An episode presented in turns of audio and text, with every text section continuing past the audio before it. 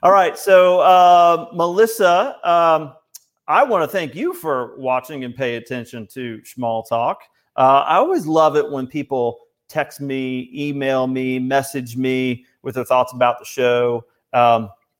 Glenn is on tonight. Glenn watches faithfully, and I'll get messages from Glenn with stories and that sort of thing. I think that stuff is great. And Melissa, you were watching a few weeks ago when I had Justin and Teresa on, and we were talking about authority. And then afterwards, you had sent me your take on kind of what you heard. And the one thing that really stood out to you was this idea that people sort of toss around this idea that the problem that we have right now is the everyone gets a trophy mentality. And listen, I don't want to totally take that idea and throw it in the garbage can. But at the time, what I said was, okay, I get it. That might be a little bit convenient, but I think that might be a little bit of an oversimplification of what's going on with folks and what's going on with young people today. And it seemed like that kind of resonated with you. So that's kind of where I want to jump off. But first, I'd love for you to just introduce yourself to the audience and tell everyone who you are, what do you do for a living and in your spare time, some of your interests, how you got to where you are right now, live on Small Talk. You've hit it big. What can we say? This is the big time. All right. So my name is Melissa Fiber Herman, and I have an extensive background in social conversations, for sure. I was a dropout prevention middle school teacher. I worked in South Florida, and I came up to Citrus County back in 2000 and began working at Inverness Middle School as a social studies teacher.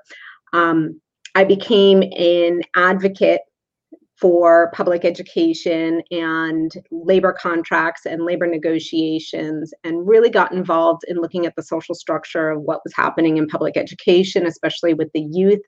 I personally was an at-risk youth, teenage mom, kind of had to dig myself out of some challenging life situations. And I had my daughter when I was 16 years old.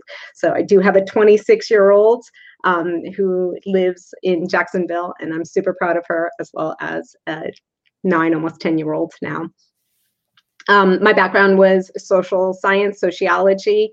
And when I started with the whole labor movement and working for unions, I started to work with some of the blue-collar employees in Orange County.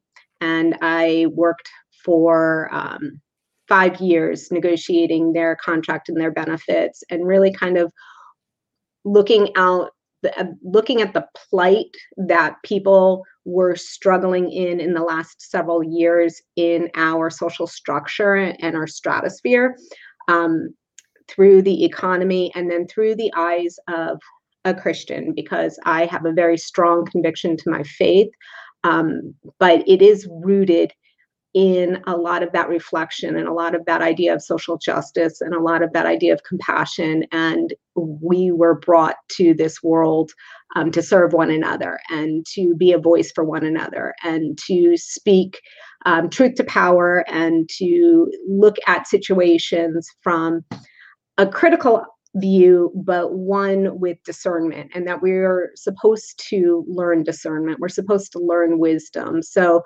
conversations about how things are working and how they affect people and how people are involved in situations really pull at my intrigue and my heartstrings. For the last 2 years, I have been a life coach.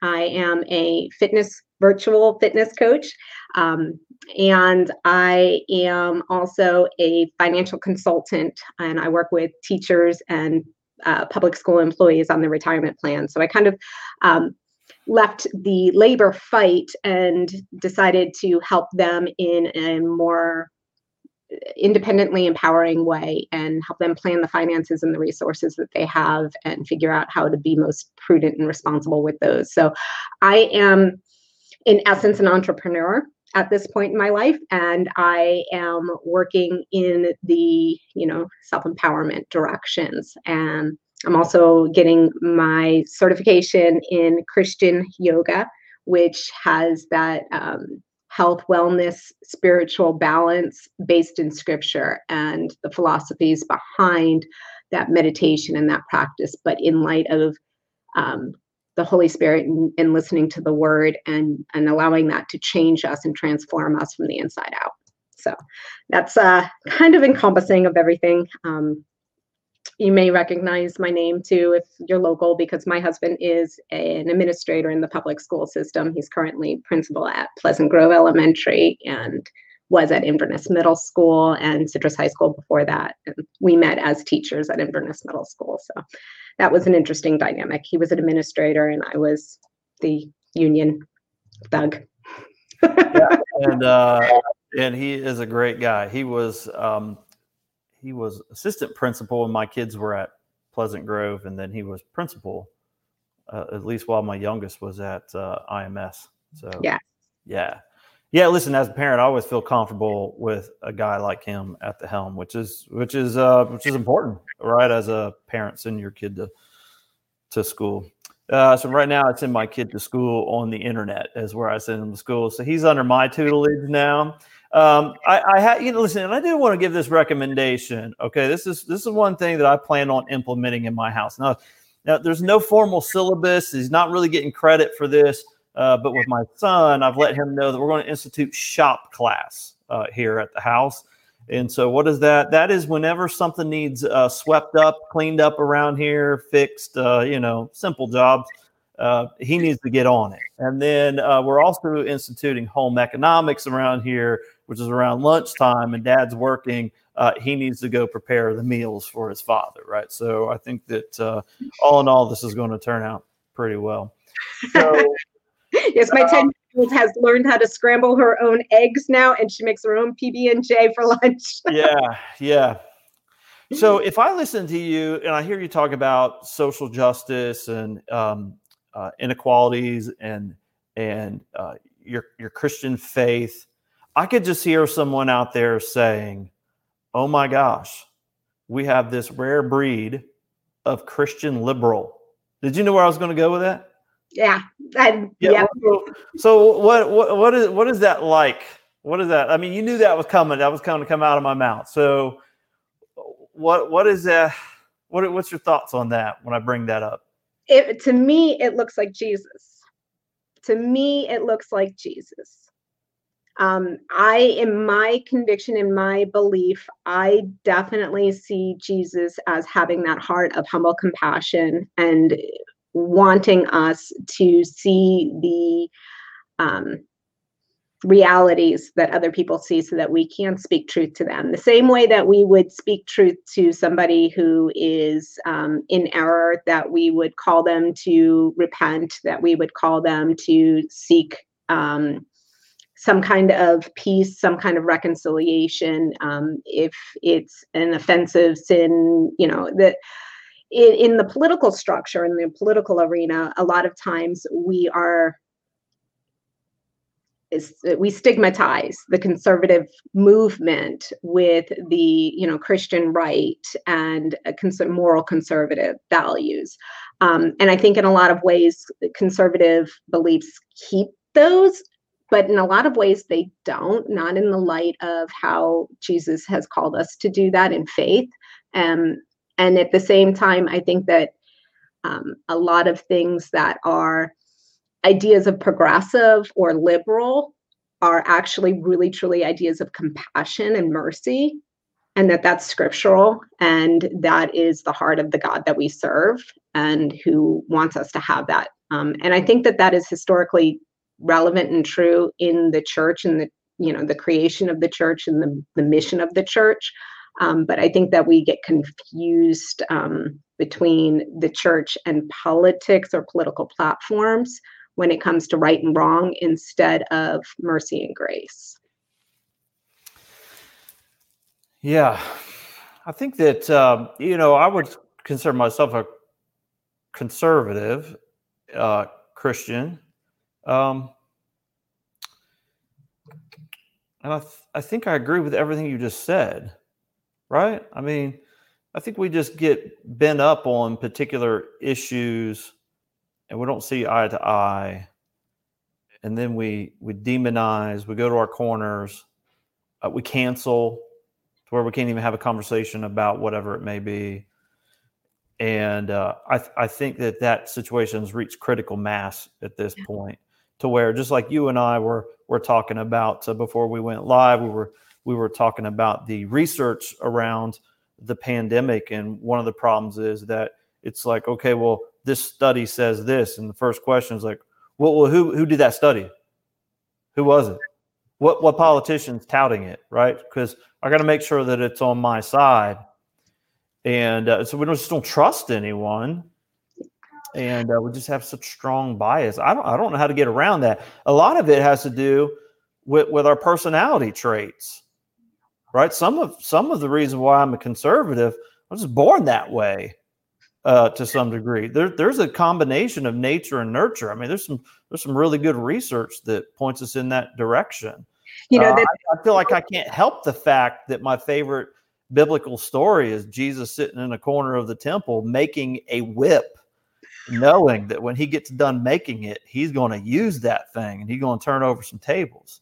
I said that on here a few weeks ago, and someone messaged me and said he turned over tables, and I'm like, yeah, he did. That's right. But you missed the other part, my favorite part, where he actually whooped some folks too. Like, but the question was, I can't help it. Who was he whipping? What was he outraged about? He was outraged. The outrage had to do with the exploitation of the people who were coming to seek him.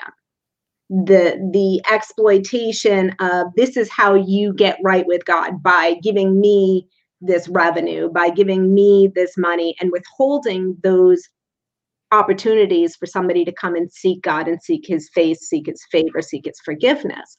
And that's what caused outrage. And I think what we get outraged about is where we get confused. And I know we had a little bit of a dialogue, even in text and resources, when we were kind of talking about these topics. But a lot of that, I feel like as a society, we're manipulated to pull on our sense of justice and injustice before we ever stop and settle in enough to say, is this really what I'm angry about? Or is it deeper than that? Why does this cause me a sense of outrage or offense? Why would this offend God? And then what is the root that God wants through that? So something like pro-life issues. I mean, it's, as a Christian, a no-brainer, right? As a teen mom, right? Yeah, because now it's like, well, some are more liberal, some are more in what if, but that's what happens when we start to get into the law, right? When the focus is about right and wrong and how to adhere to the law, which, we know through the Jewish text, that became an impossibility. The whole idea is that we can't live up to the law. We can't be holy. God alone has had to come and fulfill that righteousness, that holiness for us. But as a teen mom, before I ever became a Christian, one of the reasons I became a Christian was because I was pregnant and people said, you should have an abortion. That's the only way that you're going to get yourself out of this bad situation, that you're going to wind up ruining your life and everybody else's life. My daughter's father was not a good situation at all, and I was going down a very bad path, and I wasn't going to be a good mother in the state that I was in. And I didn't have any way to take care of a child. And the idea that I didn't create life just overwhelmed me. That even though I was in a desperate situation and it felt like there was no other hope, this thing was outside of my control. But if there is a God, and if life is valuable, that God will take care of. And all I could think in my And I was 15 at the time. I was 16 when I had her. All I could think of in my 15-year-old brain was, if I choose to have an abortion, that's going to undo what God wanted to do. And it's just going to make what was wrong even more wrong. But if I choose this God, and this God does exist, I think he does. And I think he's going to take care of us. I didn't know Christianity. I named my daughter Karma, because I believed that if I did this right thing and trust in God, that he would take care of us.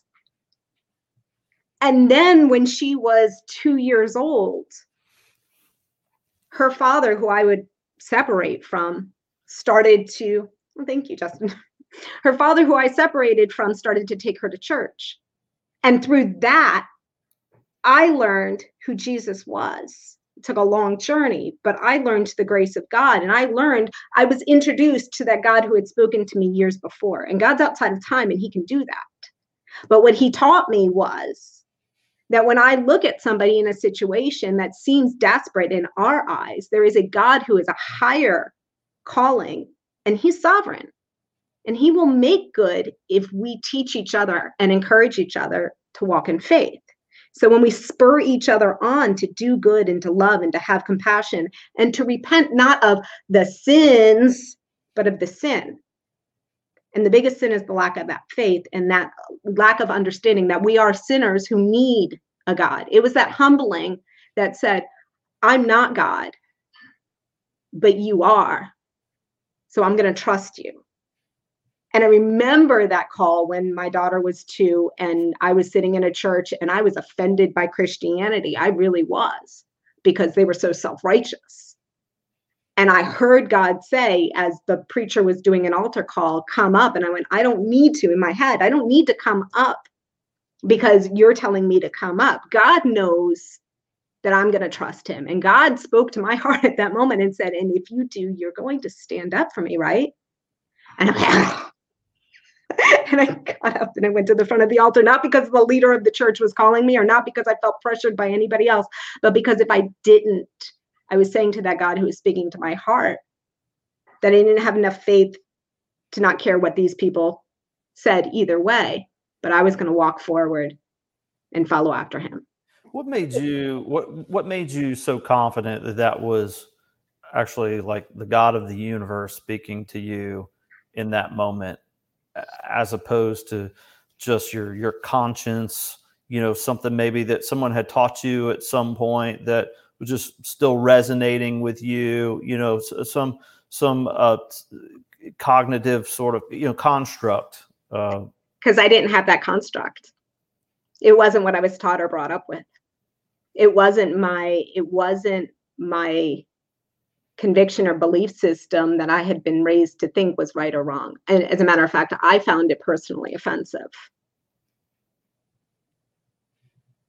It was, instead of coming from here in a rationale, it came from here and said, I got you.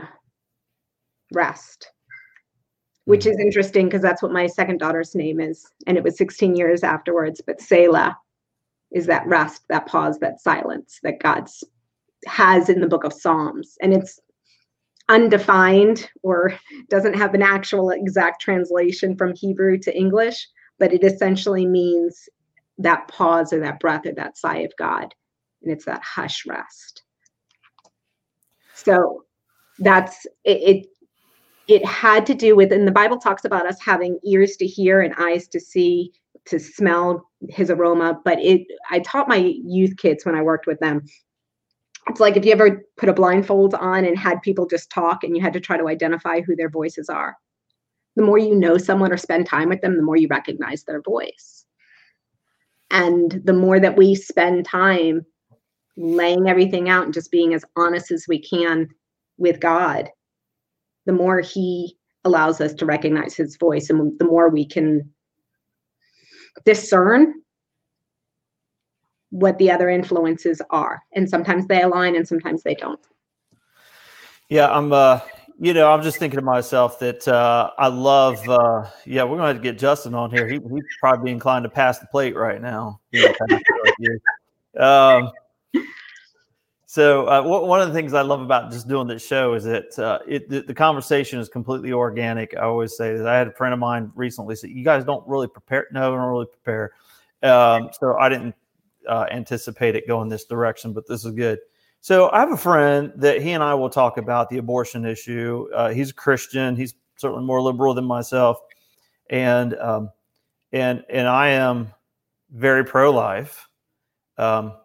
However, I have empathy for anyone that would make that decision to terminate a pregnancy, so much so that you would never look on my Facebook profile or newsfeed or whatever they call that and see anything about abortion or, you know, killing babies or anything. I can't engage in that because there's just too many people who have had to make that decision and either regret it or have some level of discomfort about it, because even if they look back and say, well, you know, I think I did the best thing, they were probably still making a choice that they knew that they were uncomfortable with and didn't have to make. And so I don't want to heap up any shame and condemnation upon anyone,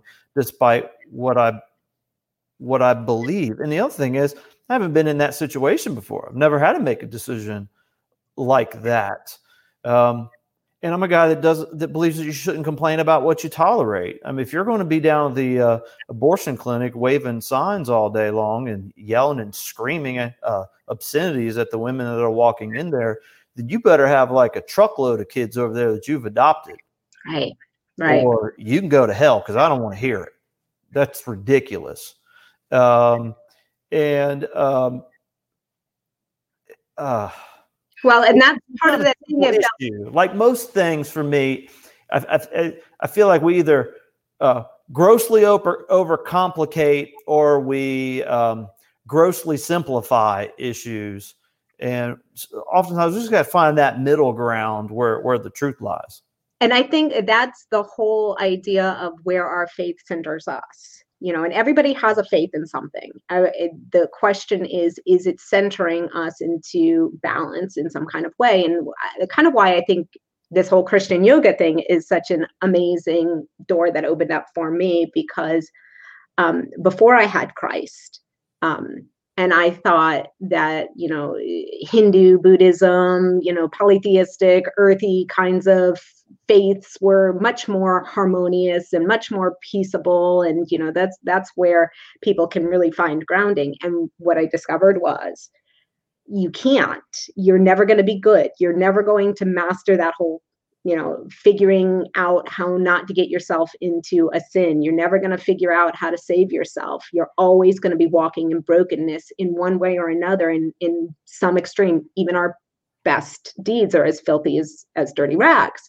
But I didn't know that that's what that was. I just was trying so hard to not be a screw up, to not continue to mess up my life and my daughter's life at that point, to stop deserving the pain that I was in, because that was the mindset that I had. And it ties into almost any religion that, you know, we work our way into being good enough and life will work out if you don't make all those mistakes. But even our best decisions are mistakes when we're centering them in ourselves. The fact that God saw that brokenness and had mercy and compassion on us to come and deliver us and said, I got it, and covered us. He walked alongside. He said, I got you. I got you. That's where, when we see somebody in any sin, instead of heaping condemnation on them, we're coming alongside and saying, I got you. This is causing you pain, and no, you're not going to be able to fix it.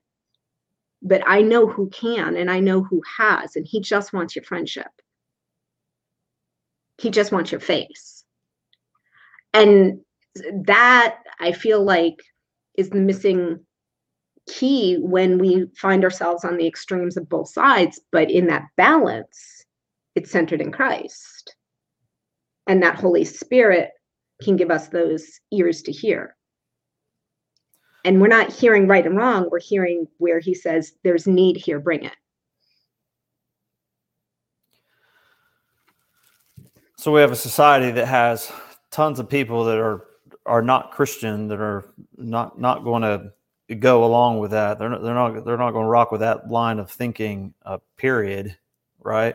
And so sometimes I just wonder if the fact that that is the situation, if that's not contributed to the discord in our society, because at one point we could have said much more firmly than we can today that this is a Christian nation, right? This is a Christian nation. Well, I still say it's a Christian nation because you just got to go look at the calendar and see what days off you get, from your job.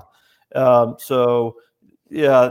But I think that's the problem is that we assume that that's what Christianity means. That Christianity, is that you observe certain holidays and certain traditions and practices. Yeah, this is George's gross oversimplification that he was just complaining about just a minute ago, right? But it's interesting because when I coach and counsel with people who are not Christian and they hear that perspective of my faith and my Christianity, they're drawn to it. Like they're like, oh, wait, that's not a Christianity I've heard about. So tell me about this God you're talking about. I'm like, it's the God of the scriptures. This is the Jesus that the Bible talks about. I believe in every single thing that Bible says, 100%.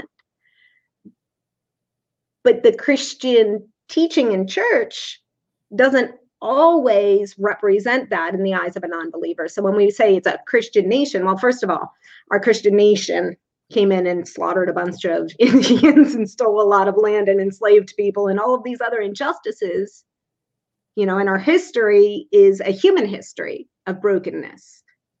We're not saved by a Christianity. We're saved by a Messiah, a Christ. And that's not necessarily the same thing. It has to do with what the words mean to different ears that hear it. All right. So when you were watching a couple of weeks ago, Justin, Justin shared that he is pro-life from the womb to the grave. There's a lot of interesting conversation that could be had along those lines too. It was a couple of weeks ago, maybe. I saw that a mutual friend of Justin and I had posted something on Facebook about being pro-life and Christian, and maybe as that relates to the death penalty. I saw that Justin had commented on it. It was just one of those posts where there's so many comments, I just didn't even have the energy to get up to speed on the conversation. But a lot of interesting conversation to be had along the way when it comes to like death penalty as well. Maybe that's a conversation we can have on another day. But when Justin was on here, in fact, it was him that said brought up the idea of the trophy generation. Mm-hmm. So what was it that kind of stood out to you at that point? What about that got your attention? So the conversation was about authority, mm-hmm. and that. This whole respect for authority and where we're possibly losing respect for authority. And I think the conclusion of it being because we're a trophy generation, I think kind of lost me, because I feel like as human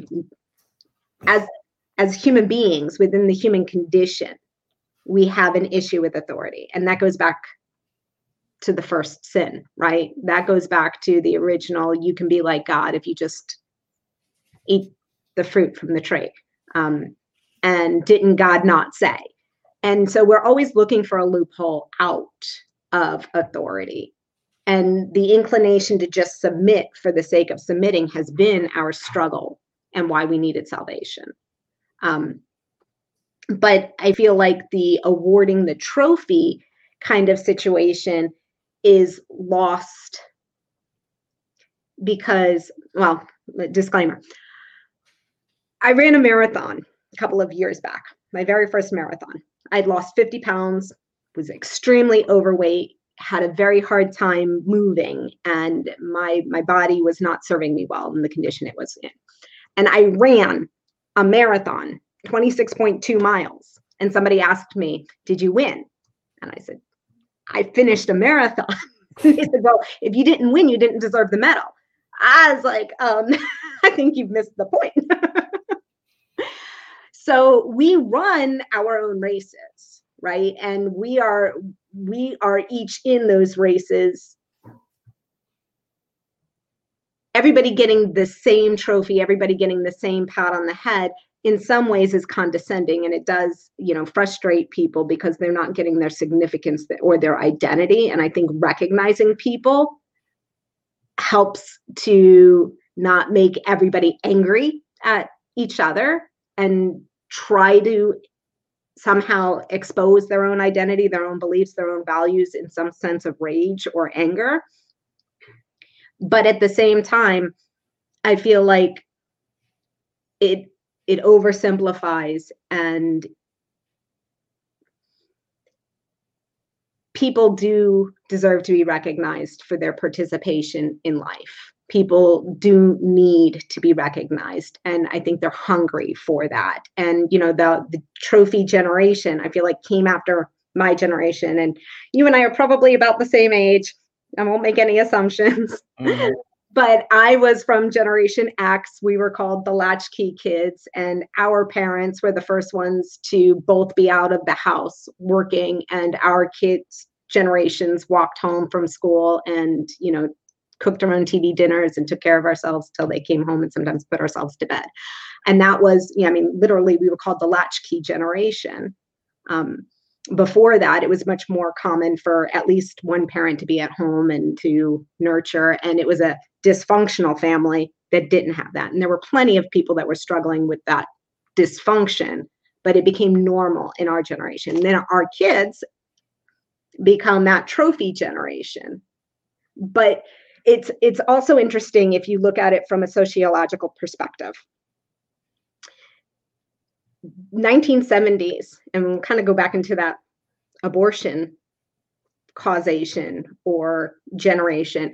The 1970s is when abortion became legal. And my generation is one of the lower population generations because a lot of people chose abortion. And there are a lot of human beings that are not on this planet right now that would have been. The population of our generation would have been much larger. So you had the baby boomers, which by name was this giant boomed population that came out of World War II generation, the greatest generation. They baby boomed their kids. They gave them all that they wanted. They were very self-indulged. They received everything because they were going to have a better life than their parents, right? And then they all went to work and they all weren't home. And then the abortions started becoming pervasive and our population became limited in our generation. And then we have millennials. And millennials are bigger in a boomed population than the baby boomers were. So we have a generation gap. Like, we always talk about that generation gap, but we have a real generation gap between a massive generation and a massive generation. And I almost, from a sociological perspective, looked at it like an extinct or endangered generation. And Generation X, in a lot of ways, was that endangered generation. And so when you're looking at this trophy kind of millennials don't get it, everything's about them, they're looking at the baby boomers going, you're taking all of the resources and there's nothing left for us.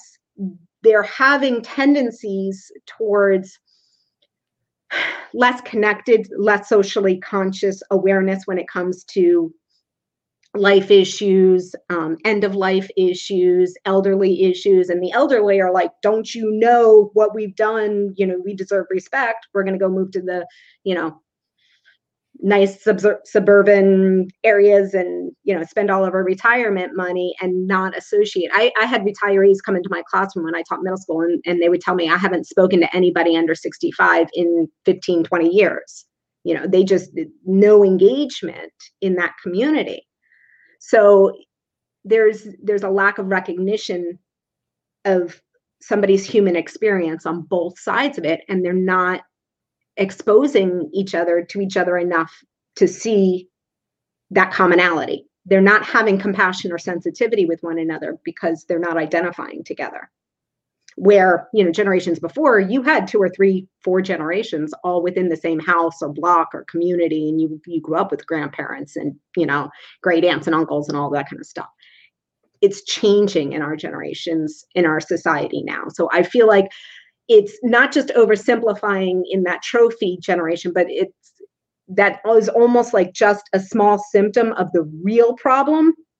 And that real problem is, again, that lack of connection and compassion and identifying significance in another human being. And that causes, well, who are you to tell me you don't even care about me? You have no vested interest in me. Why am I going to listen to you? And then you wind up with strife.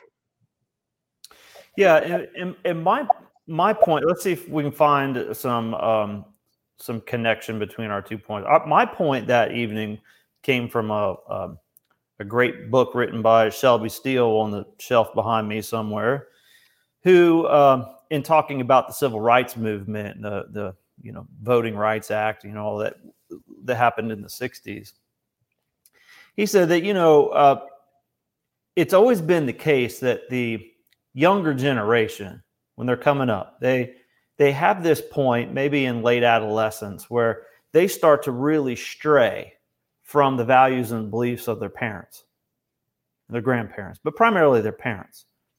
And their parents would say to them, all right, that's far enough, no further.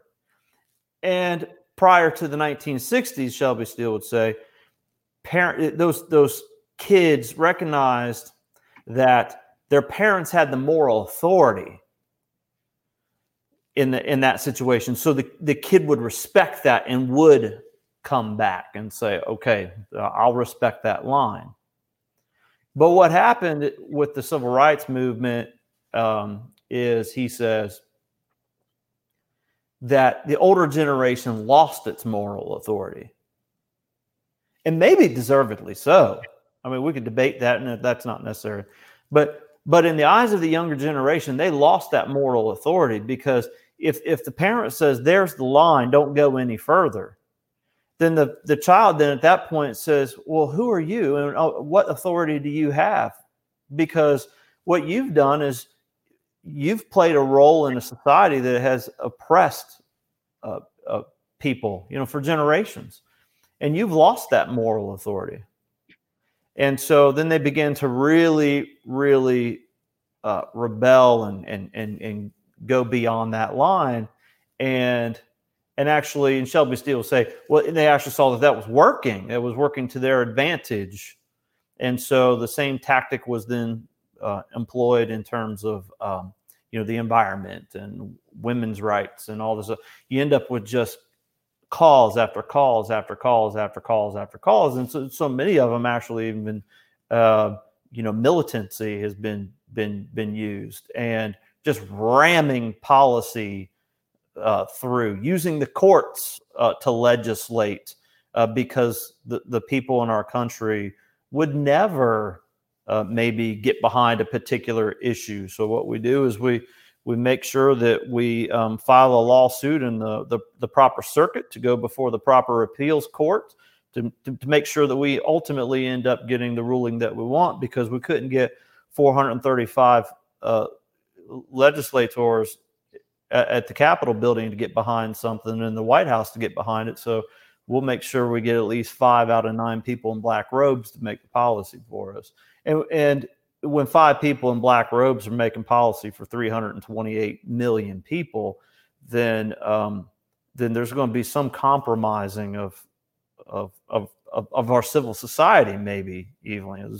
You know, you lose the, what I think is just the genius of even the Federalist system, where you know, you can choose to live in a place where the laws and policies and whatnot on the books actually align with your beliefs, and so that you can live there peaceably, right? And so I don't want to stray too far, but what I'm trying to highlight is how have we now got to this point where we've got bricks and rocks, and now just the other day in Portland, a guy gets shot point blank in the street. We got a couple of them over here talking about these guys that had on hats that said Patriot Prayer, I don't know, something like that. But they were conservative Christians, I guess Trump supporters, and just shoot the guy and murder him right in the street, right? So when I outline for you, Melissa, that loss of moral authority, is that making sense in terms of your sociological viewpoint?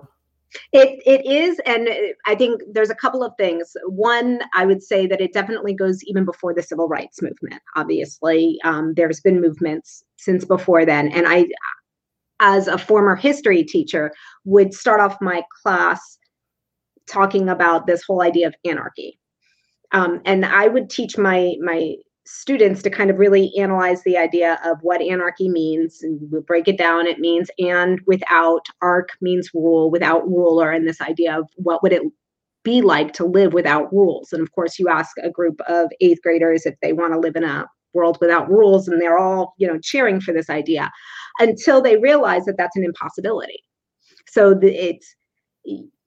somebody will always become the ruler. What happens when so-and-so takes your thing? Well, then I'm going to take it back. Well, then who's in charge? Who has the rule? Who has the power? And then this vigilante, I'm going to do this, I'm going to do that, until you come down to the person with the strongest, fight, or can group up the largest group, becomes the ruler. And this is what happens in a society when you get, coups and vacuums and, these political overthrows, and why government in legitimate. So I wrote down the word legitimacy, the legitimacy of rule of law, and that you are doing this with honor and integrity so that you can maintain that legitimacy. That's what happened when the American Revolution happened. They decided that England didn't have legitimacy of law. They shouldn't be taxing. They didn't have fair representation. We have our own place. We're being oppressed. If you take the idea of responsibility, the authority has to be responsible and sacrificial in its rule for the people that it's providing for. A good father has to be sacrificial and fair and balanced in provision for his family. Then he has legitimacy of rule. But if he's out drinking and partying and never coming home and, messing around or wasting all of the resources of the house, and then he comes home and he starts yelling at the kids, well, the kids don't trust his authority. He hasn't given sacrificially for them. He hasn't loved them. In a government, if you have a government that's oppressing or abusing its people, that becomes the question. So I think right now what we see, even going back to that civil rights era, are the people within the country being treated fairly? And if so, then the government should have legitimacy. If not, the government should be corrected to be fair so that it can maintain legitimacy, so it can maintain peace and law and order. And that is in the premise of the Declaration of Independence. And that's, the whole idea of that social contract theory, Thomas Hobbes and John Locke. And, we talk about you give legitimacy, you give power to the government because the government promises to use that power to protect you. And it's not just you, but it's all of this together use that make up the you, right? So if I'm getting everything I want, but my neighbor next door is being hurt or oppressed or abused or enslaved, then eventually that could wind up tearing down that whole infrastructure of legitimacy. And when, we talk about the whole coming back and establishing that authority, I taught Articles of Confederation when I was teaching American history. And, when we're in the middle of that American Revolution and you've got 13 separate colonies that are all saying, we want to be independent and sovereign. We want our own way. We, you want to live here and live by this rule, and then you can go there and live by that rule, but you can't tell me what to do and I can't tell you what to do. It essentially fell apart before the revolution was even ended. The government couldn't stand with the idea of everybody getting their own way. It had to be in the federalism system of compromised powers. And this is why understanding how our government was structured is important. So we can say, okay, is that being practiced? Is that being implemented it the right way? states all have their own independent power. But if something that's happening in this state affects something that's happening in that state, then we need to have a reasonable conversation about who then gets the deciding factor of that. And then if that decision is made legitimately, then we uphold it. And if it's not, then we have checks and balances that are supposed to fix it. But if it can't be discussed in a reasonable way, if everything that one person says and then the other person says is an immediate offense, we can never come to those conclusions. Well, that's where we're at right now, because let's take the issue of burning down buildings. Here mm-hmm. I am sitting in West Central Florida, and if when they were burning down the police precinct in where was it? I don't know. I feel there's so many riots. I can't even remember where it was. Oh, in Minneapolis. Okay. It was in Minneapolis. Well, they're burning down the precinct there. I was like, torch it, burn it down. Like, I care.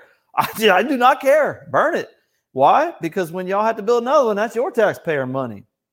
But when the rioters in Portland are ready to burn down a federal building, I'm like, no. You stop right there, because as a small business owner, I know exactly what I pay in taxes.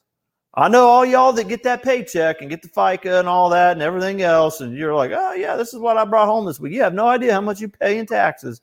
Well, I know, because I get out a checkbook, right? Well, I don't do it anymore. But it's all electronic now. But I used to get out the checkbook that says George Smallstick Incorporated on top of it. And I write out that quarterly check. And I don't want near a penny going to pay for that building being rebuilt because some fools want to burn the thing down. Now you're affecting me. And so that kind of gets into that whole idea. Now that affects you, so you're concerned, but the people in the city that are affected both ways are going to be concerned, obviously, on both sides of it. But the issue for me is that if the orange man brings that up, that's the position of the orange man, then, you know, you got a good 50% of the population in our country that's like orange man bad. It really doesn't matter. It really, you know, whether that is a plausible, which position to take. It came from the orange man, so it's bad. So important why somebody in authority has to really watch the integrity that they represent, because once you allow that to become something that is questioned.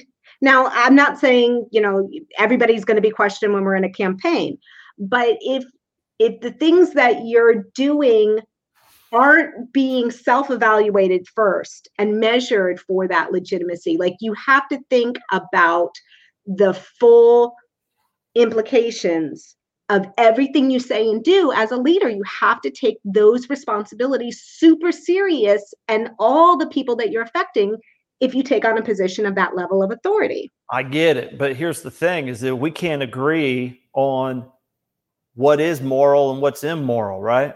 That's the problem. And we there's an internal struggle, Melissa, that people have that they can't get over. So I brought this up a couple of weeks ago, and I just bring this up as what I believe is a fact. I just believe this is fact. I'm not making a judgment on this, but I just think this is fact. Go along with me here and see if you think that what I'm saying right now is factual. All right. Number one, if I, as a nonprofit leader in my community, were on video recording saying the things that Trump said in the bus to Billy, what Bush, was that guy's name? Billy Bush. Would I be running a nonprofit? If one of our commissioners, let's say, one of our commissioners or someone running for office locally were to say something like that, would they win the office? No. If I was a teacher of a public school, right. Oh my gosh. Okay. They'd have my license, right. So that's a fact, right? We could say that that's a fact. We would not be in those positions. Okay. Or the local politician would not get elected by saying that. Is it a fact that the Christians in our community might just be the folks that are kind of leading the charge to be like, no, you don't vote for that guy? Maybe, in my mind, I think that's a fact. Is it a fact that those same Christian folk are going to beat a path as fast as they can, COVID, no COVID, mask, no mask, whatever, to vote for Donald Trump on November 3rd? Yes, absolutely. You see what I'm saying? Will. Huh? Some will. Oh, plenty are going to. Yeah. Plenty. So what does that mean? Well, it means all Christians are hypocrites. No, it doesn't mean that. But what I think it means to me personally, and this is just, we could come up with examples of this type of discrepancy all day long between what a person says that they value and believe and what they actually do. Congruency. Right. So that's just a natural thing. But my belief is that people are going to vote their pocketbooks, right? That's why the economy is always one of those leading sort of indicators of whether an incumbent gets reelected or whatnot. And people are going to vote their self-interest. I think that they are going to find a way. They're going to find a way to take their morals and their beliefs and everything else and put those in the glove compartment box real quick while they run into the polls.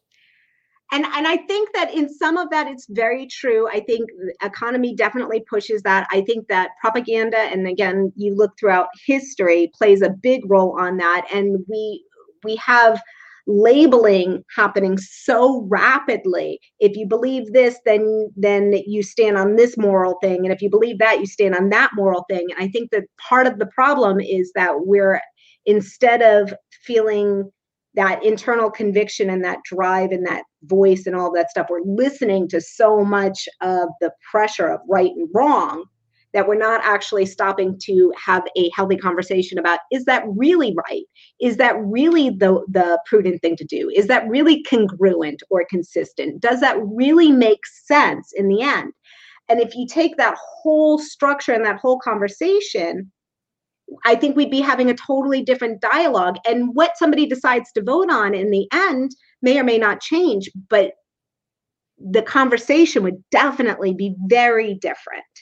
I think one of the things that I really tried to hone in on with my students when we talked about this right or wrong thing is the idea of, when are your rights right? And when did they become wrong? And I think that that's where it's like, okay, what is that line? And so I would tell my students, if I walked around my room and waved my arms like this, is it my right? Well, yeah, I'd look crazy, but it's my right. But if I waved my arms into your face, now I'm wrong. I violated your right. So my rights end when they invade your wrong. And why should I care? Well, because, and this is sociology, we are a community and organism. We have to function together. We can't function individually. We will fail to survive if we're trying to do everything from grow our own food to heal our own medicine to do all individually on our own. We have to operate as a community. And if you allow parts of your community to get sick or be injured or be broken, it's like taking your hand and giving it an infection, cancer, and then expecting the rest of your body to be okay. It's a part of you, and you may not recognize it at the time, but you have to take care of it, and you have to take care of your neighbor. You can't take your rights and bash them in the head with them. You have to respect their rights to also exist and try to keep that space and in that harmony. And that's what submitting looks like. I mean, God tells us to submit one to another. And that's, democracy, that the majority is supposed to use its power to protect the rights of the minority. We forget that that's actually a premise of our history, but that was an American standard that we claimed, part of the Civil Rights Movement and the, suffrage movement and the, ending slavery movement was, wait a minute, we're not actually consistent with that congruency. And people started to say, I'm feeling something not matched with the convictions that I say I believe and the reality that I'm living in. And we have to be sensitive enough to say, I believe this. Is this decision really consistent? And instead of saying, well, I'm going to vote for whatever platform and this because I'm this, is it really consistent? And have an honest conversation and allow ourselves to be humble enough to say, all right, do I really believe that? Or is there something deeper? Well, I'm fine having the conversation of what's right and wrong, but I'm kind of at the point now, and I have been for a long time, where it seems more productive for me to evaluate not right or wrong, but whether something's helpful or not. Yeah. Because oftentimes there's a lot of things that I could say that are totally right, but it's not helpful for me to say them. Right. So you have a right to come waving your arms. Well, it's not very helpful. I mean, if you're in the classroom waving your arms around and you're not in my face, it's not very helpful right now, because you look like a fool and I can't concentrate on what's going on here right now. Right. So, so maybe, for me, when I go to the poll, I've made no bones about it on this show. I'm going to have to vote for the orange man. I'm going to have to, because that's what seems to me personally be most helpful at this point. I mean, it's not like I'm going to go in there and see, well, I guess I will. There'll probably be a good 10 names on the ballot. Most folk we never obviously ever heard of before. But no, it's going to come down to two people in a country of 328 million. One's orange and one's senile in my viewpoint. And I take no pleasure in saying that. I'm not trying to be funny. If my father were in that condition, I'd be leading the charge. Be like, no. You need to stop. We're not going to put our family through this. We're not doing it. This is not okay. The things I'm witnessing on during his speeches and whatnot. But that's just kind of where we're at right now. We've got those two people to vote for. And so it's not even necessarily a moral issue for me when I go to the poll. You see where I'm coming from? It's not a moral thing. It is a very practical sort of thing, to where I've got to evaluate what's the most helpful thing here to do. And to me personally, the choice is clear for me. And I don't hold the same feelings. But again, that's part of the whole beauty of being in this country, and that we have the ability to hold that dialogue. For me as a Christian, I personally, I'm just going to put it out here. I did a video on it a couple of weeks ago, even when he went outside and held the Bible over his head, and I did a message, dear Mr. President, that's not what the Bible's for. It's not for this. This is never what it's for. You should take it, open it up, kneel before it, and talk to that God. And when he said, I've never asked for forgiveness for anything because I don't think I need it. I'm like, doesn't necessarily align with my faith. So to see people see a conviction morally that he is the moral leader for a faith purpose, when he specifically doesn't adhere to the faith principles that I believe are core or center in what I believe about my God, about Christ, about grace, and about dignity in life. I feel like I couldn't support what he's doing anymore. And it breaks my heart when I see some of the offensive language and even like the things that, the locker room talk and all of that kind of stuff to women, immigrants, to disabled people, all of those different things that as a Christian, I feel like are the most centered parts of what needs to be in a leader. And I just don't see those things in him. If I went into the polls to vote, just, purely on the basis of, okay, who lines up with my Christian faith, I guess I'd probably start with, I probably shouldn't even walk in there to begin with, because I say all the time, I love Jesus, but I cuss a little bit. You know what I mean? I love Jesus, but I drink a little. I mean, listen, I know, I heard a pastor say one time, yeah, that guy says he's Christian, and I go to his house and have beer in the refrigerator. There's, and listen, I'm not trying to draw an equivalence between that and some of the things that you just mentioned, by the way, right? I'm not trying to do that. But we all have our own sensibilities.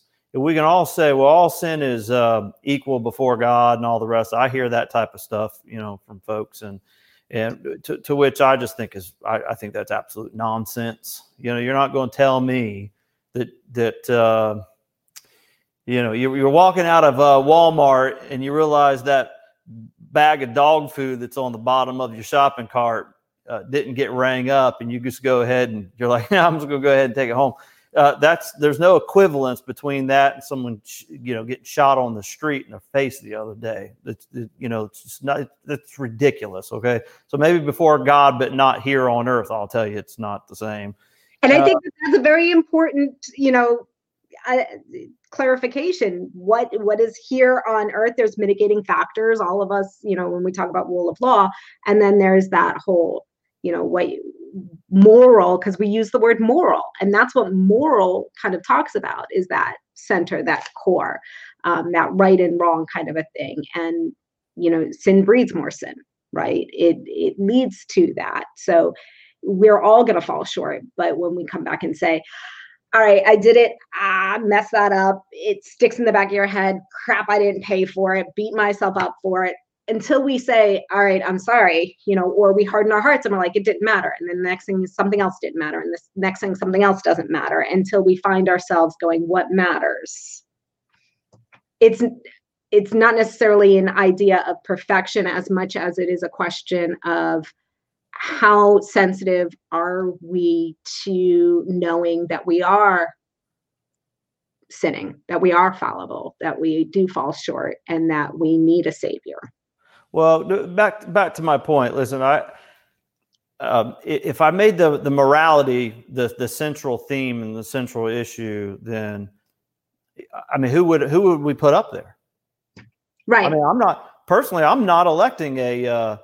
The moral arbiter of all that is good in the world as president. I'm not doing that. That's not what I'm doing.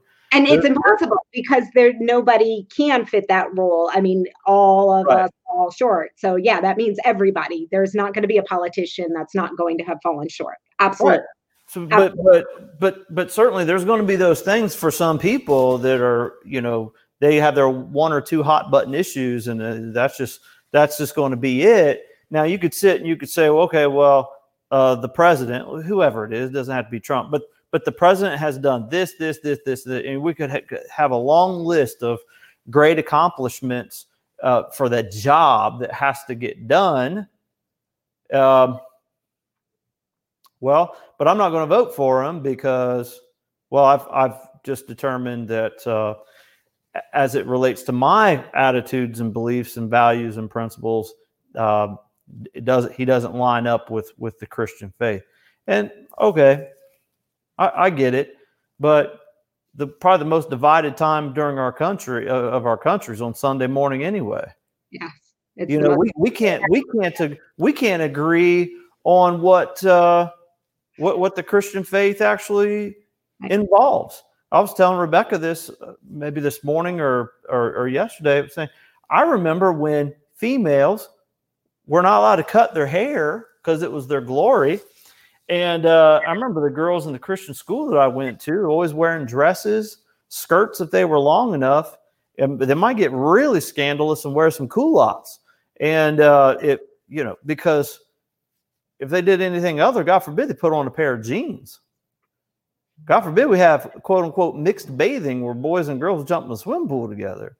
You know, it just kind of makes you wonder what's the state of Christianity going to look like 50 years from now, 60 years from now? What will that look like, and how will that affect people's voting and you know, decisions? And so that's why I say the whole morality of it isn't so much the issue in my perception as the humility of it. So the sensitivity of somebody's value as a human being, as a leader, to me, I feel like is the most important thing. The sensitivity of when we talk about sanctity of life, like understanding that the words that we say can hurt people and we're cautious and responsible with them. Understanding that the unity that we bring among people is important and that pitting one group against another is dangerous. So in my mind, I see it as the sensitivity of that and the willingness to repent and be aware when we're wrong. And that's the part in the leadership that I feel like is the most valuable, not necessarily what platform somebody stands on or whether they've said a bad word or sinned or, you know, had a divorce or ever, you know, drank or smoked cigars or run with women, right? It's more about that, where are we in the ability to repent of the sins that we will commit? You know, are we personally convicted of our own sins and do we have a sensitivity in that? And a good leader has that. A good leader can say, I was wrong. Let me backtrack. Let me reevaluate. Let me see how I can help. And that first, I'm responsible to take care of the people like a shepherd. You know, I don't think that there's one thing that Donald Trump could come out tomorrow and say that would get turned any significant amount of people who presently right now at 9:13 p.m. To get them to turn around and say, okay, all right, that's a good point. Maybe I can get behind that. I don't think there's anything. When I listen to people say, oh, he's so divisive, that's coming out of the mouths of people who 5 minutes ago were calling him Hitler and saying that he is the reason, he is a murderer because of the COVID rates. I mean, we actually have, when COVID really started hitting and the numbers started going up, 60% of Democrats at the time were polled, and there was a poll and 60% said he's a murderer. It's him. It's like, okay, well, the irrationality in my mind of those types of statements and those types of positions and that type of disconnect, incongruency, maybe we could say, of he's divisive. Who's divisive? You know, the guy over there, Hitler. You know, the orange guy, Hitler. Yeah, he's divisive. I mean, I just don't think there's, I mean, we can talk about he'd be a good leader, but I just don't think people will get behind it. I mean, and I think. And Paul makes a good point. He is divisive, but, you know, Paul says he could care less who the president is. But, and really, if our system was functioning the way it's supposed to, I think that we really could, to much degree, higher degree, care less who the president is. Because I think probably we care more than anything because of the media and the 24-hour news cycle. That's probably why. But here's my point I wanted to make is that I get the empathy, the humility, you know, all these virtues and that sort of thing. And at some point I say, okay, well, we need members for the Brooklyn Tabernacle Choir, and we also need members for SEAL Team 6, right? You could get to the point where we could say, okay, well, let's talk about hooking people up to functional MRIs and figuring out what part of their brain is really firing over here, right? How well does their amygdala light up? How well does the prefrontal cortex light up? I mean, some of this is just simple biology, and that's the thing is sometimes I get lost with folks when we talk about even Christian virtues and whatnot. I'm just like, look, man, God didn't wire that dude up for that. No, he's really not biologically wired up for that. And if he had a TBI, you could pray all day long for him to be sweet and loving and you know, bring the donuts to church on Sunday, but he's not going to. He's going to cuss you out. That's what he's going to do. And say what you want to about Jesus. That's what will happen. You know what I mean? So it's like there's more to it than just the motive, right?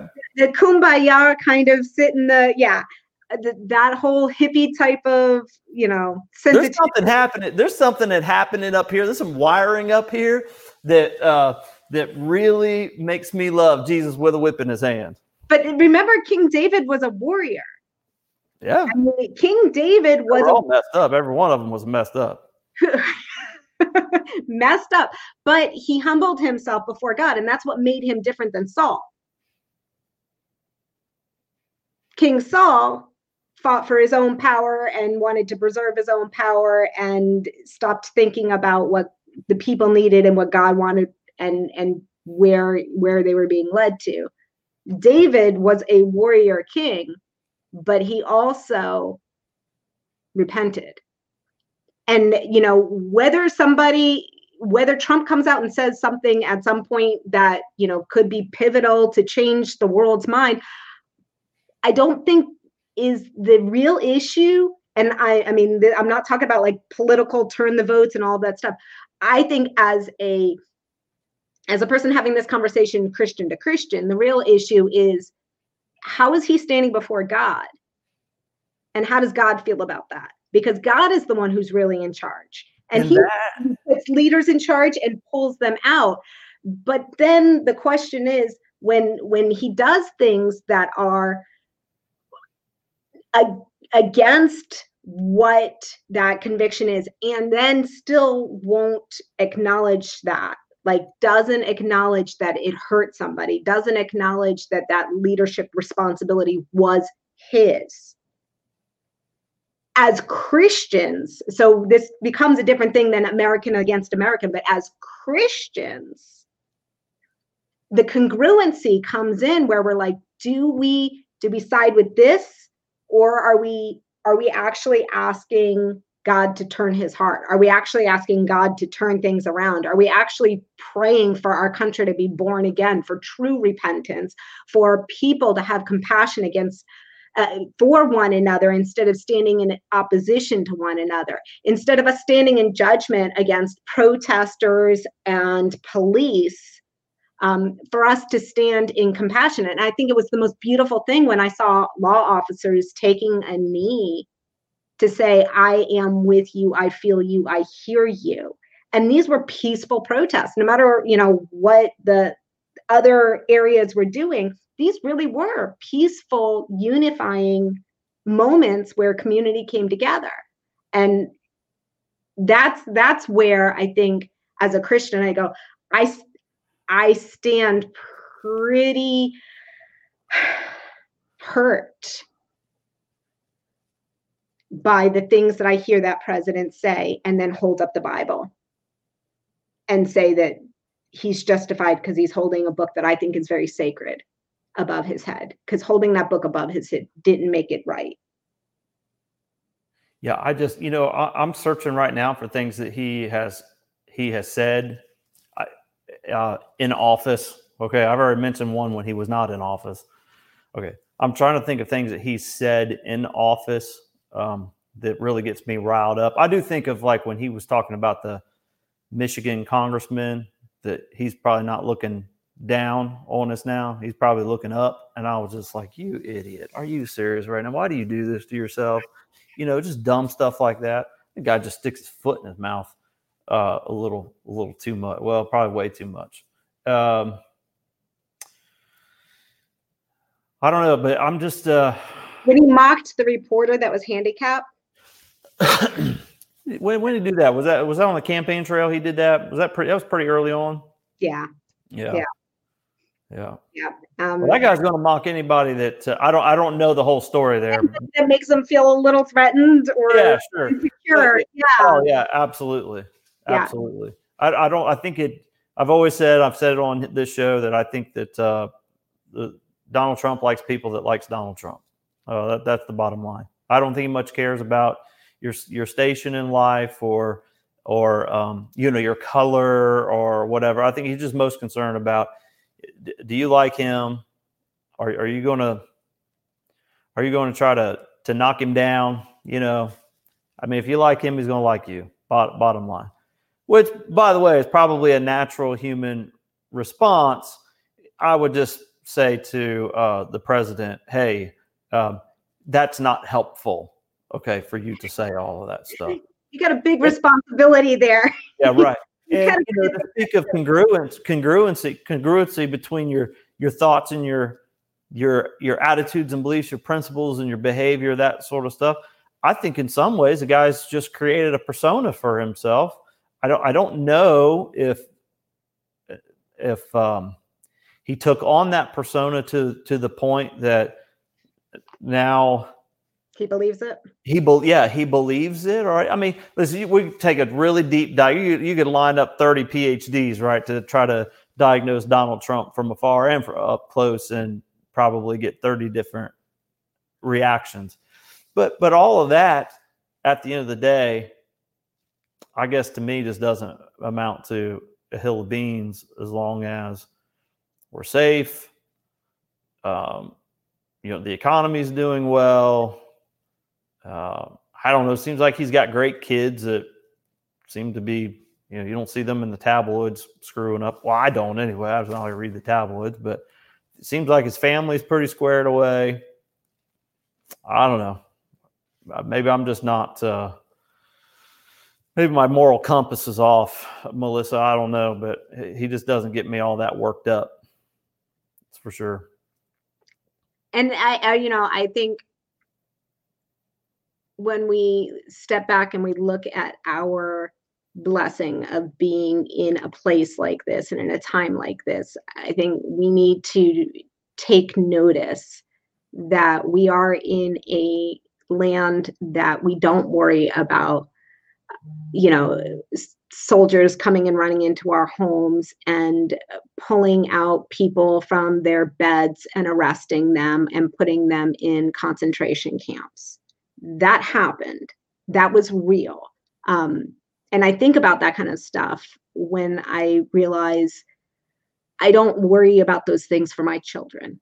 But they are possibilities in reality because they did happen and they are happening to people all over the planet right now. I mean, it really is a state of... we're in a nation that has had peace for a very long time, and we can't take it for granted.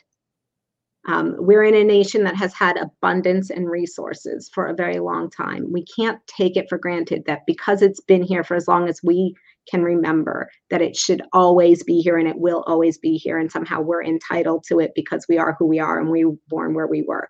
If we don't take collective personal action as human beings to take care of each other and to take care of the one resource that makes us a promising land, and that's our people, that's each other. And we don't help support each other and then take the blessings that we do have and give them back into the world. I mean, I come back to Reynosa. We went there to take care of deaf ministry and build a school for children who didn't have any resources. This nation, when we went there, we were escorted by a hired person from the mafia cartel to protect us, and we had to go in lockdown because there was cartel shooting in the streets. It exists. It's real. And that is a reality that some of our people in our nation actually do live with. Those neighborhoods, those communities, drive-by shootings, all of you have a law enforcement background. You've traveled the country. You know that there are areas that children don't sleep well at night because there's shootings and there's crack neighborhoods and they don't know what their parents are doing and somebody's being beaten up and they're being robbed and whatever is happening within their communities. And we can't take it for granted because the majority of us have. That just means that we're supposed to have, and the have-nots are not supposed to have. Yeah. I could just hear the voices of my black brothers and sisters saying, yeah, well, what about Breonna Taylor, right? I mean, she dies in her home, and then, but let's take that a little further. Senator Rand Paul is walking out of the White House the other night after Trump gave a speech, and he's out on the streets and he's just being mobbed by people. And someone brings up Breonna Taylor's name, and what that foolish individual didn't realize or didn't care to realize, or just didn't care to do their homework. They didn't care to figure out that the man that they're out there castigating in the street and trying to intimidate is a man that's introduced a bill to stop no-knock warrants. So things like Breonna Taylor, you know, victims like Breonna Taylor are no more, you know. And so I don't think that we can let emotion rule the day, that we have to be thoughtful in our response to the brokenness of our world. It can't be emotive all the time, because at some point, you know, that those feelings got to cool down a little bit, and we got to kind of heat up the thinking. Yeah.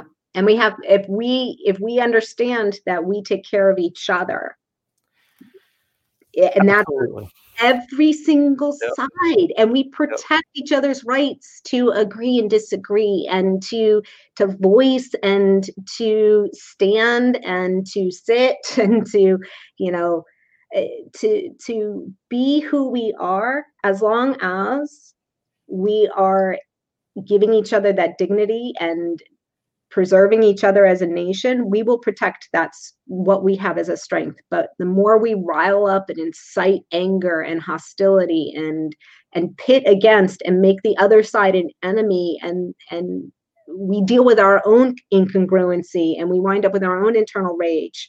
And that leads to two things. It leads to anxiety, or it leads to mass hostility. You know, the whole discussion about, you know, our generation coming up now, we haven't even entered that, but what are we doing to our children? Like, what are we doing when we have to do Alice drills and lock our kids into school buildings and tell them shooters are going to come shoot at them? What are we doing when we have to hire armed guards? And that's not even a conversation this year because COVID's such a thing. But this is the world we've created for each other. And What are we doing to that generation? Well, I will tell you this, it's a great question. It's really something to think about, because one of my children a few days ago sent me a text. Let me see. Okay, here it is. So this is a meme off of social media of a guy holding a sign that says, "Dear white people, stop using Dr. King as an example of a peaceful protest. You shot him too." And so it's like, okay, but you got a point, right? Whoever put that out there, I understand your point. I get it, but we can't leave a whole generation of young people, regardless of their color, regardless of economics or station in life or whatever, being made to feel like in some way they are responsible for the sins of the past, because that is just going to breed resentment. It's not going to make sense to them. You know, I'd much rather bombard them with messages of hope and of progress and moving beyond.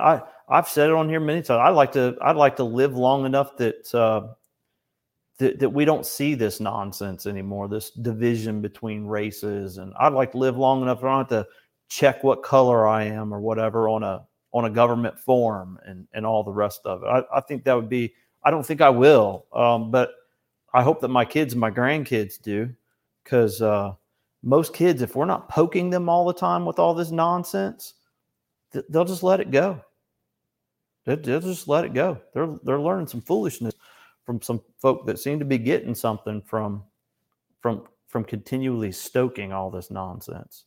So, and they just want to live and dream and have a future, and they want to live with each other and enjoy life. Yeah, one of my favorite liberal atheist authors and podcasters is Sam Harris, and in his book The Moral Landscape, again another one on the shelf behind me. You know, he makes the point that cooperation is probably more crucial to human survival than anything else. Yep. Amen. So you start looking at the social contract and all that stuff. All of that is an effort to create cooperation between human beings that have their own self-interests, right? And trying to get us on board as much as possible, going in the same direction to cooperate. And I'm here to tell you that if I turn on the television tonight when we're done and I see behavior that lends itself towards something other than cooperation, then I'm going to say that's not helpful, and that is well, it's not the spirit of, it's not the Holy Spirit. I'll put it that way. It's not the, you know, so if you're non-Christian, you still get the idea of what I'm saying there. It's not, I don't know. I always come back. I think the best way for me to put it is just not helpful.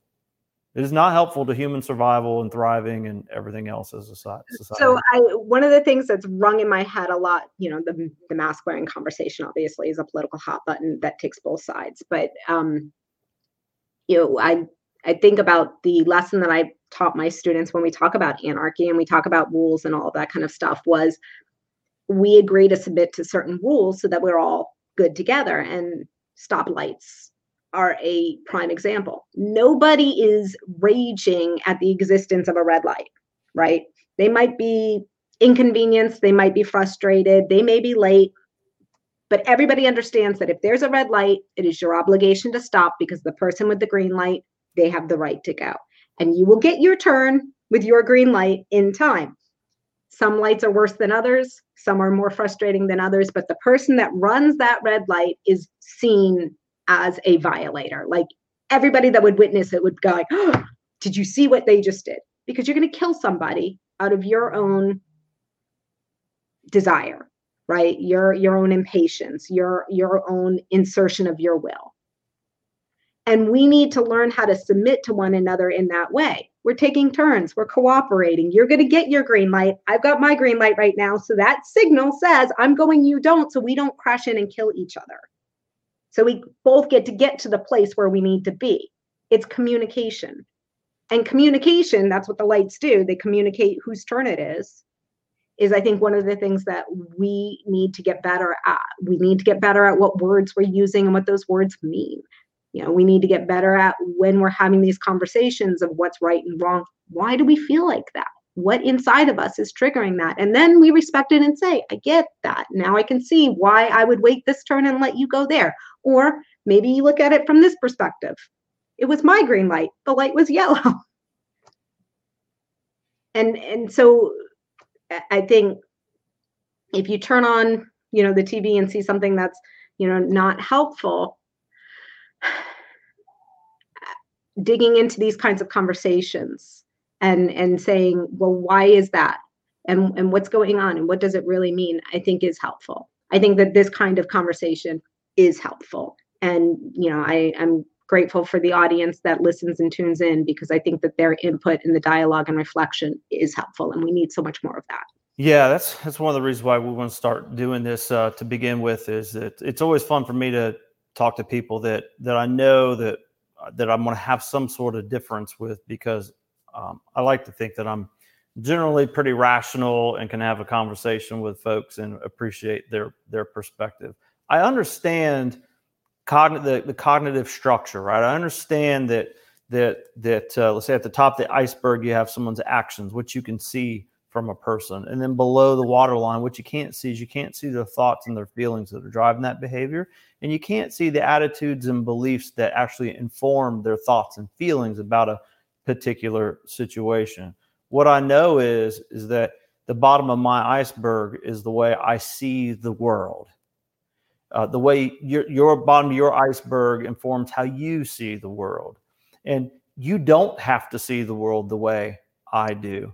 I don't have to see the world the way you do. And to acknowledge that, I think, is called respect. And we don't have, that seems to be a little bit of a dying virtue at this point, at least, you know, at least it is on the television. We'll say that, you know, if you want to get attention, on social media and in the media in general, a good strategy, I think, would be to, let's say, not respect the bottom of someone else's iceberg, right? Right. Tell them they're wrong. Tell them they're immoral. Tell them they're this. Tell them they're that, and then start an argument about it. And then people are going to go to their corners and they're going to debate and they're going to yell and scream at each other until I don't know, until there's rioting and looting in the streets. I don't know. Let me just answer Paul. Paul asked a good question here, or made a statement and asked a good question.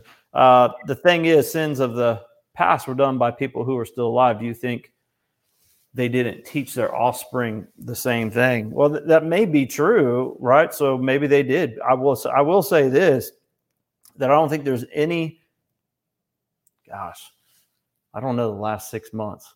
I'd say prior to COVID, I would have to say there was just no doubt in my mind that society was really just trending in the right direction.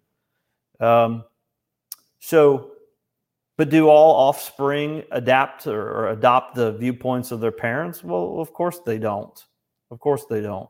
If you had 100% of people who were bigoted in some sort of way, does that mean 100% of their offspring are going to go along with that? No.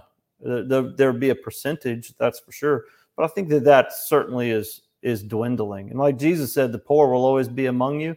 I think the bigots will always be among you. If we don't give them so much attention, which is what they crave, then most of the time they'll just go away. They've really just become, they will be a very insignificant part of our culture if we'll just allow them to be insignificant. We just give them so much attention, and that's what I'm afraid of. So do they teach? Well, yeah, of course. I'm sure they do, but I'm hopeful that things are going. I'm gonna have that Paul on. I think Paul wants to argue with me. I'd love to do it too. I gotta send him a link to this show. I got a whole handful of people. I just need to send them links to the show, and then they can just chime in whenever they want. I can send Paul a link, and as long as he's got a camera and a microphone, he can jump in here. I will say that the iceberg analogy is a pretty common analogy in terms of describing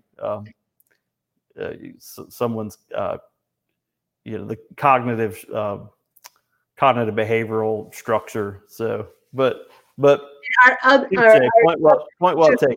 Frames, yes, yeah, the things that we don't know are actually seeding our thoughts and our perceptions and our views.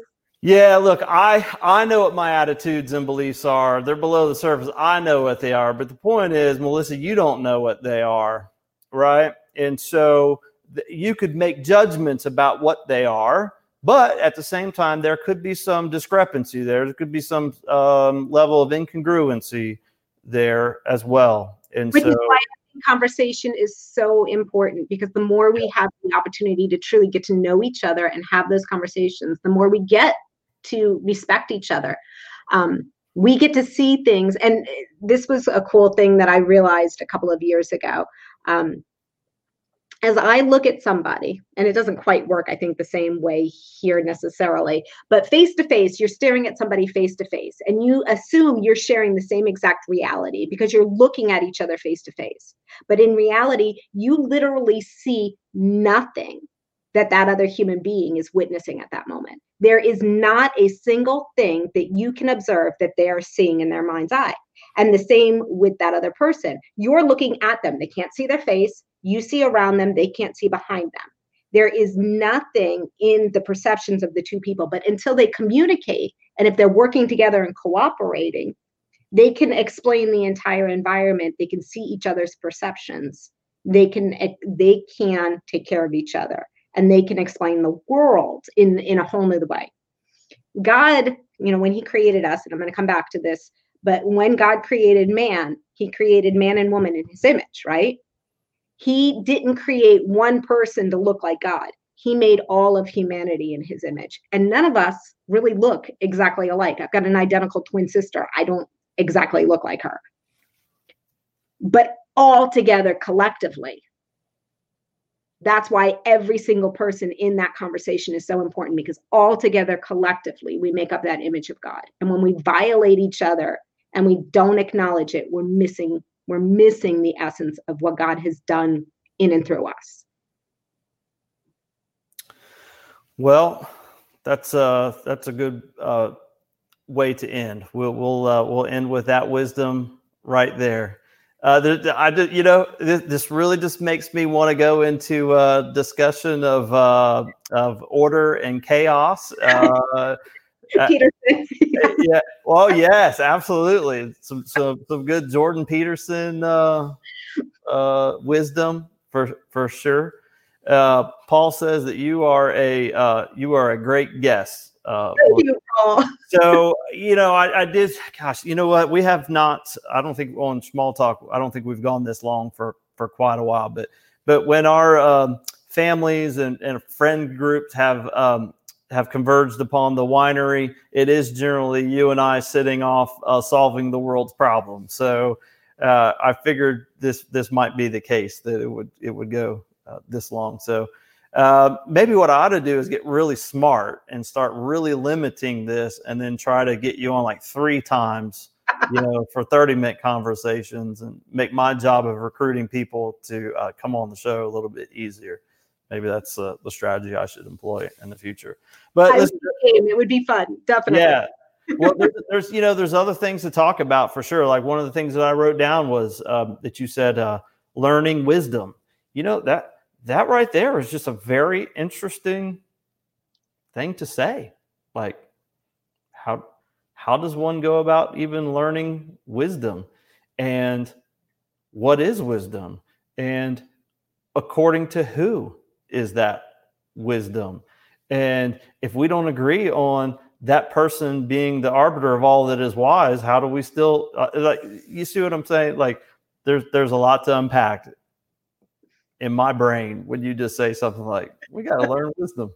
So, all right. So I'm going to exercise the wisdom to go ahead and call it quits for the night. So I appreciate everyone watching Small Talk this evening.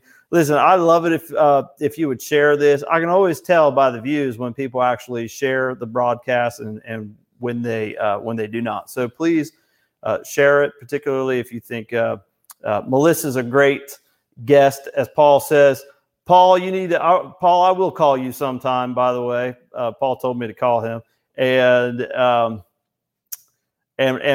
since Paul said that Melissa is a great guest, I think that I should be looking on Paul's news feed or Facebook feed. What do you call that, Melissa? I don't know. What is that? News feed. Well, your news feed. Okay.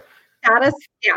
So I should look on Paul's newsfeed and be able to see Small Talk on there, right? I need the London, Ohio crowd where I grew up.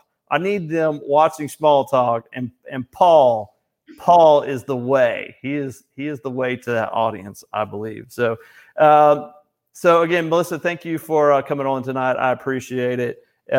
Hey, share the podcast, download Small Talk on Apple, Google, and Spotify. And we'll be back again next week at 8:00 right here, Tuesday night. So take care of yourself. Have good conversations, thoughtful conversations with people you disagree with in the meantime. And remain friends afterwards. That's what it's all about. Explore.